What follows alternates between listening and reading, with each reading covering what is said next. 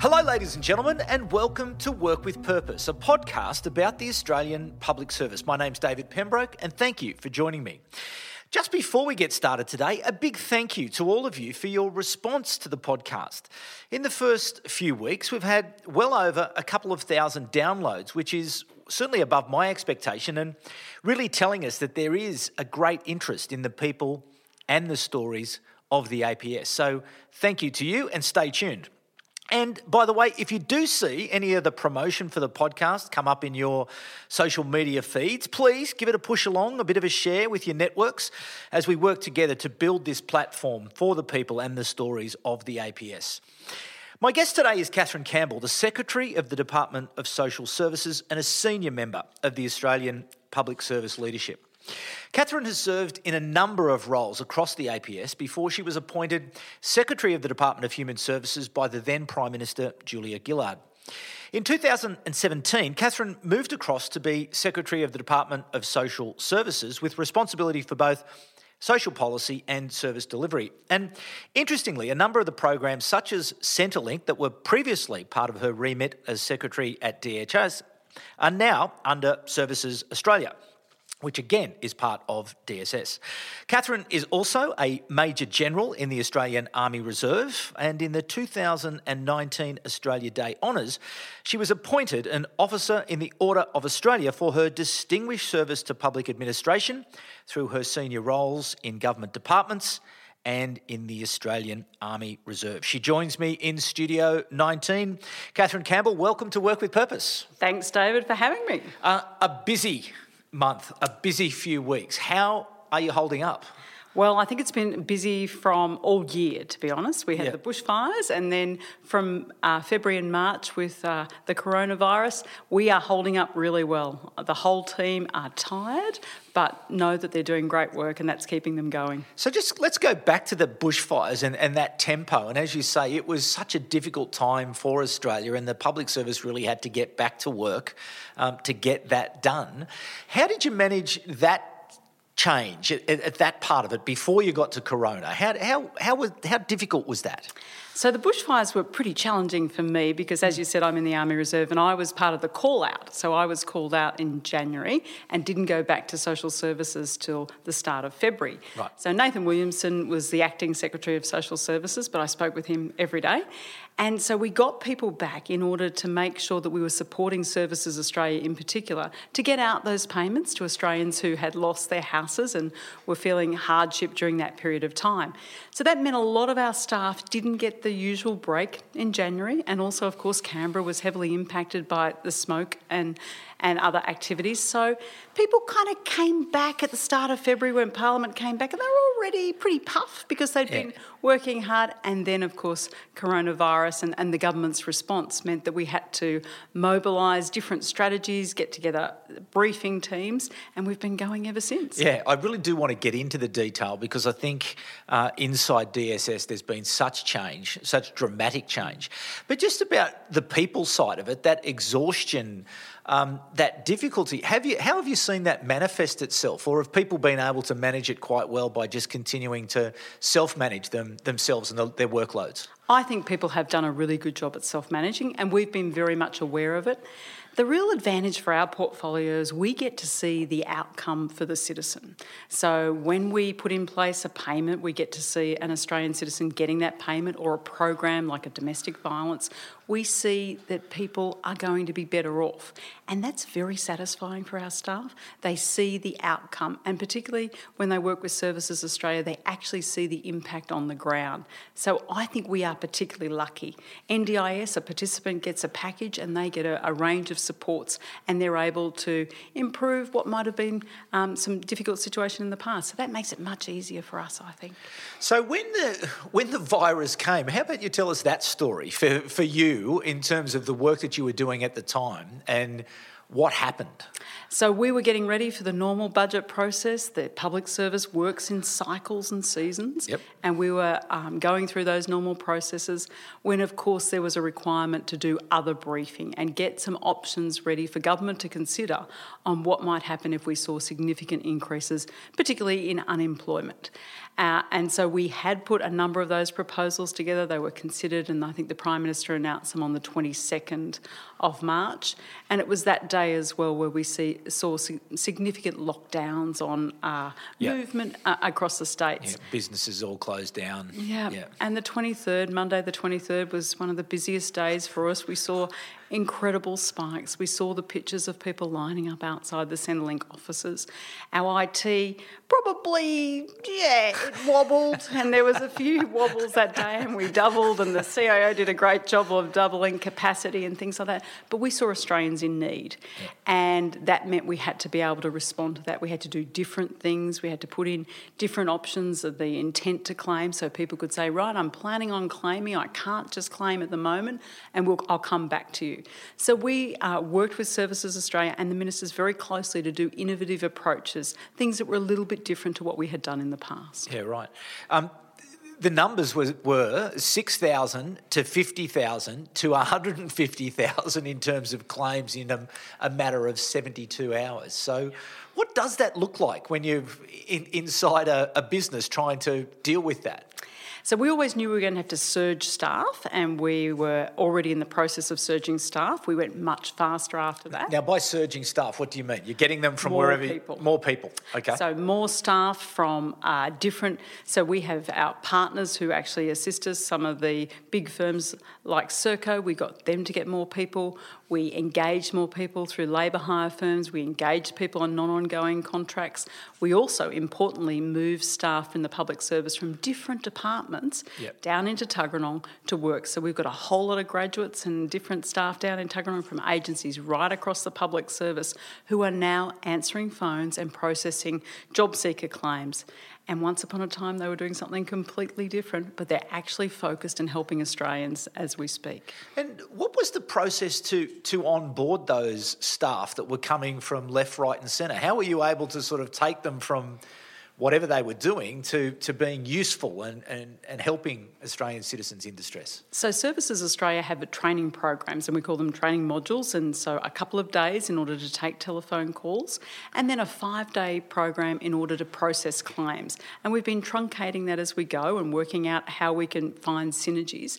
But all the people who came in had to go through that training so that they were able to provide well balanced support to Australians when they rang up or when they were processing the claims. Yeah. And we have a QA process, so people do the four day training, they do a couple of days on the job, they're QA'd, and then they're kind of set free as a fully fledged staff member in that process. Yeah. So things like pandemics do sit on risk registers, so they're sort of identified as risks. Were you ready for a risk? And certainly, probably never ready for a, risk like that on top of what you'd already dealt with with the bushfires. So, Services Australia in particular are used to surging. And the last time we probably surged in a big space was back in 2011 with the floods in Queensland, where Okay. we had a lot of people who required support and, some, and a lot of people who joined the unemployment queues and the like. Before that, in 2008, when we saw the global financial crisis and we saw a lot more people who um, found themselves unemployed. But I think it's fair to say this has been much larger Yeah. than that and much quicker. We'd had a, a more gradual lead up in 2008, and even in 2011, we had more time to get ready. This was very, very quick. So, the numbers, the Prime Minister announced them yesterday. We had uh, 500,000 claims have been processed in the last five weeks. We processed 500,000 claims in the entire year Wow. up till March. So, in the last five weeks, we've done a year's worth of work.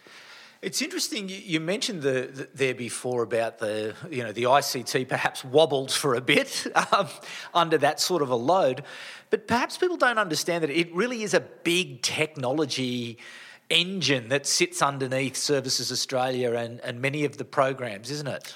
It's a massive technology engine and it's a, a, mature engine as well. There are a number of programs to upgrade and update it, but the base level was put in in 1989 right. and it was in COBOL, which is a language that most people won't know, but there are some people who remember it from when they were at university. Uh, and we continue to update that, but sometimes we have to go back into those older systems, and that takes a little while to do.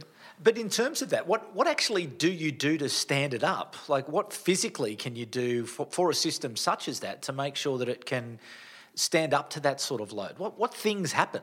So, the technology people, the CIO, could take you through the detail okay. of the number of servers, the number of okay. routers. So, that's what it is, right transactions, but it's just the number of the capacity to be able to deal with that many concurrent users. And we had many more concurrent users than we were accustomed to. And recently, with the superannuation changes that happened just yesterday, we were much better prepared right. to have that ability to surge the IT system so that it could actually sustain that many people logging on at the same time, basically. Sure. And as the secretary, you obviously carry a lot of responsibility. How how, how were you feeling when you were seeing the, the vision on, on the television news of the people lining up and the distress and everything else? And I'm sure ministers had their views on what they were seeing. That must have been a dreadfully stressful time for you. It was a very difficult day that first day. Now, we have a CEO, Rebecca Skinner, who looks after Services Australia, and she started in mid March. So we've been working quite closely because it's a big ask within the first few weeks to be able to taking this on. And I think I was on the phone with her constantly over that first week about just looking at the numbers, how we could do things differently. And that's where we put in intent to claim that allowed people to say, I plan on claiming. And we were saying, don't come into the offices because we don't want you um, putting yourself at risk for contagious. Uh, if you if you were contagious or somebody else was, and we wanted to keep people away from coming into the office. Uh, so I think we just worked very closely as a team. We were very focused that first day about trying to make sure the IT stood up as well as getting people to process quickly. And we got many more people, as you said, than we expected on that first day. Yeah. So you've been around for, for quite some time in, in the leadership of of the APS. Um, looking at it now um, from your position, looking across the APS, what's your reflection on how the APS has stood up to this particular challenge? I think it's been amazing. I've been incredibly impressed at how people have focused on outcomes. Right. So, once upon a time, their focus may have been uh, totally. I was talking to some of the graduates from Defence the other day that are down processing claims in Tuggeranong. They were doing lots of defence stuff, and now they're all focused on Australian citizens and unemployment benefits and the like. And it was a great conversation because they were talking to me about the policy why would we do this and not do that? Just so that they could get an understanding. They've spent their career so far focusing on defence policy, and all of a sudden they're doing social security or social welfare policy, and quite a different perspective. Yeah, right. That's it. That's encouraging, isn't it, to know that they that, that they get that benefit? Well, we, we see this as a great benefit because one of one of the things that uh, we appreciate in our portfolio is that link between what we do and the outcomes we get. But sometimes it's not as easy. I worked in the Department of Finance for many years, and sometimes the work you do there, it's kind of hard to connect that to what the citizen sees and what the citizen does. Yep. This is right on the edge of dealing with the Australian citizen. And I think as public servants, we must always remember what we're actually here for, what we're doing, and how that links to the benefit of Australians. Now, I'm sure you've been, been extremely busy, but if you, have you had pause yet or time yet to sort of reflect and think, how is this going to change us? How, are, how is the APS going to be um, different as a result of what's taken place? You know, the, the speed, the agility, that, that focus, the... Mm you know the multi sort of team effort um, that's been brought to it. You know, do you have you had time yet to, to think about it? So I've had time, and I've also had some experience in we in particularly in Services Australia and, and social services, when there's a major episode like a fire or the floods that we saw in 2011, we take a lot of those learnings from that, those multidisciplinary teams, the task forces, the flexibility. I suppose what I've noticed um, over time is we sometimes forget those lessons pretty quickly. Yeah. And we have to remind people about being agile and being focused on that outcome. Yeah. I think sometimes we lose sight of the outcome and we've got to constantly remind ourselves why we're doing things and constantly look at our resources and say, is that really the priority or can those people be moved to do this tasking? And so I know in DSS when we first started uh, moving people into claims processing with Services Australia, someone would say, well, there's this project. I go, no, that's not a priority at the moment. Take the people off that project. And I, I said to my team, have a think about what you're working on. Is that more important than getting an Australian who's lost their job access to money? And there wasn't many. And that was a pretty good test. And so we got lots more people going in there to process claims because people urgently need access to that support. But that's a great point that you raised, though, around there's been previous opportunities to reflect and to learn, but because of whatever the cycle, and you just get on and those um, lessons are lost. How can it be different this time? How can it be made different this time? So is it the change sticks and that focus on the citizen, focus on priority, focus on outcome becomes much more ingrained in that day to day work of the APS? I'm thinking this time it's right across the public service. It's not in a few pockets, Right, it's got it. everybody. And so that's why we've been so keen down in that call and processing centre to have people from every agency. Uh, and so, particularly some of the younger people coming in, the graduates, I want these graduates to remember that during the pandemic, that's what they went and did. They went and processed uh, job seeker claims. They talked to Australians on the phone. They explained the difference between job keeper and job seeker.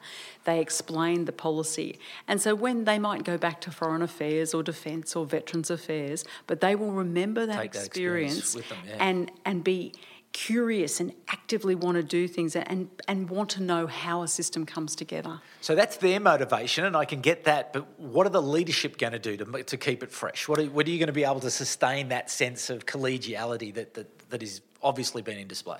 Well, I think it is there all the time. It's not always, people say, oh, it's not always on display, but I often see it across particularly what we might call clusters. So in the social area, we have education, skills, and employment, we have health, we have social services, Services Australia, the National Disability Insurance Agency, the National Indigenous Australians Agency, all those entities working together to make sure we get outcomes. And I suppose the thing that I would take away is it can't just be within those clusters, It's got to be across clusters as well. So, how does that impact also on industry policy, for example?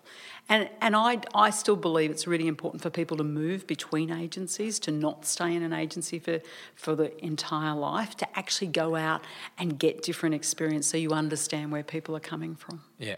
Um, we've been getting questions, which is great, from the IPA's um, Future Leader Committee. And I, I have a question here from Steph McLennan at Geoscience Australia.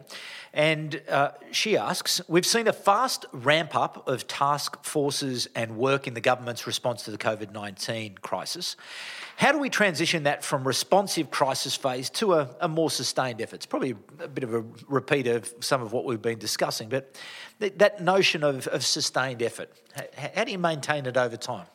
Well, I think both managers and staff have to be hungry for it. So Okay. managers have to be flexible and say, you know what, what I'm working on may have been important before it's not anymore, or it's a lower priority than something. And they've got to cede ground, for want of a better term, to something that's more important. And they've got to let their high performing staff, all their staff, go and do the things that are most critical. And people have to be willing to move. They have to be willing to be doing defence policy one day and social policy the next, or service delivery. And I, I want people to be hungry to understand how the entire public service, how the entire economy works, and what different levers government has to operate to ensure that Australians uh, come through this.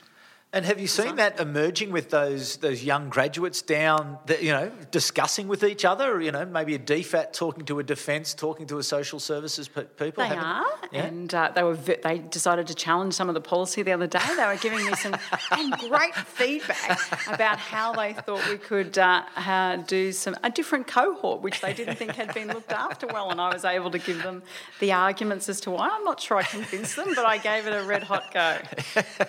the confidence a graduate. um, what makes you proud to be a public servant? That we deliver, that we go out there and we come to work because we want to make the lives of Australians better, or we want to make Australia safer, or we want to make Australia more prosperous. But deep down, you talk to our people, and they all have a reason for being there. They want to be there because they want to ensure that the family and domestic violence hotline remains open. Uh, I talk to the staff who work with 1 800 Respect, and they want to make sure that people who might be in distress in what is a very difficult circumstance have someone to ring and someone to reach out to when they may be in great need. So, where to from here for you and the, the challenge that sits um, in front of you? You know, the health crisis does seem to be slowly be being brought under control, but we know what's coming next. There's going to be the reconstruction of the economy and dealing with the recession and everything else. What's on your radar from here on in? So, yes, the health crisis we hope will abate, but then we'll have the economic aftermath to deal yep. with. And that's where we will see a lot more people wanting support from our portfolio. Yep. Uh, so, at the moment, it's job seeker, but eventually we might see that flow through to other cohorts, such as age pensioners or people with child support cases, for example, people will be earning less money, so therefore there'll need to be an adjustment, and then we'll need to look at family tax on the other there's many, many cycles of that. So we need to be ready to continue to providing enhanced support for some time. And we need to be responsive to government about what those policies look like. So the government's got a number of policies in place for six months that can be extended through to December, but we need to work out what happens after that and work with government to support them. And none of us will know exactly what's going to happen. There'll be a number of different scenarios, what might occur, and we need to be planning for each and every one of those scenarios. Just a, a final question in terms of that working relationship with the Minister's office. Can you give people a bit of an insight as to how does that work between the Minister's office and the, and the senior leadership of a major federal government department? So we have two cabinet ministers, Minister Anne Ruston and Minister Stuart Robert. Minister Ruston's primarily responsible for the policy, the social security policy, and some of the families and community programs. Minister Robert responsible for the National Disability Insurance Scheme and Services Australia and the delivery arm. So working with both of those offices closely because you can't develop policy without the ability to implement. So we have to work with both ministers. They are both passionately committed and understanding. We talk with them every day, uh, going through the numbers every day, working about how many claims we have, what we think is going to happen next, what the indicators are telling us, uh, what we're hearing from groups such as charities about what they're seeing with emergency relief and food relief, who's asking for food relief, and whether or not we need a different response there or are there adequate other responses that are going on. Particularly, for example, with the uh, interaction of JobKeeper, how that's been working with Job Seeker, and the different interactions there. So we work very closely with them so every day. Mm. It's, it's interesting you, that uh, answer just alludes to those networks that you have access to where you can pick up the signals from inside the community um, about what's going on. So it's quite a, it's not just the, the department sitting by itself, is it? You know, like it's a much wider remit that you have and networks that you have to give you the intelligence, you know, to make good decisions. And state and territory governments. State, so we're yeah, exactly. working with our colleagues, particularly mm. in some of those committees, and hearing what's happening in different states from our, our counterparts there. And they're also hearing from providers, not for profits, and for profits, telling us what they're seeing on the ground. So we're able to preempt what some of the issues may be.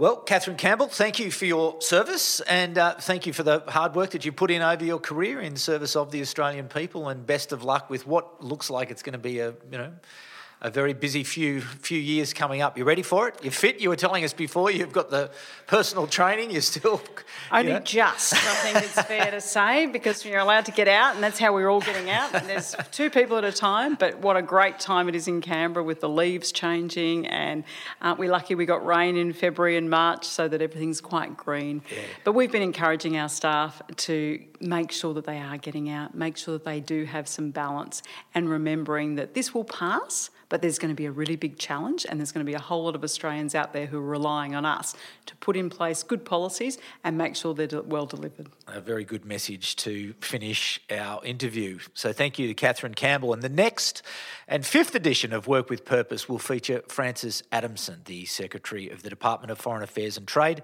and it will be recorded on Wednesday, the 29th of April, for publishing on Monday, the 4th of May. As I did mention at the beginning of the program, if you do see the promotion for Work with Purpose, please pass it along. Please uh, share it uh, amongst your networks. And if you are feeling particularly generous, maybe even a rating or a review on your favourite podcast app because that helps us to be found. So thank you again to Kathryn Campbell to coming into Studio 19 to share her experiences with you, the audience. And thanks to you, the audience, for coming back once again. Uh, I look forward to being with you at the same time uh, next week. But for the moment, it's bye for now. Work with Purpose is a production of Content Group in partnership with the Institute of Public Administration Australia and with the support of the Australian Public Service Commission.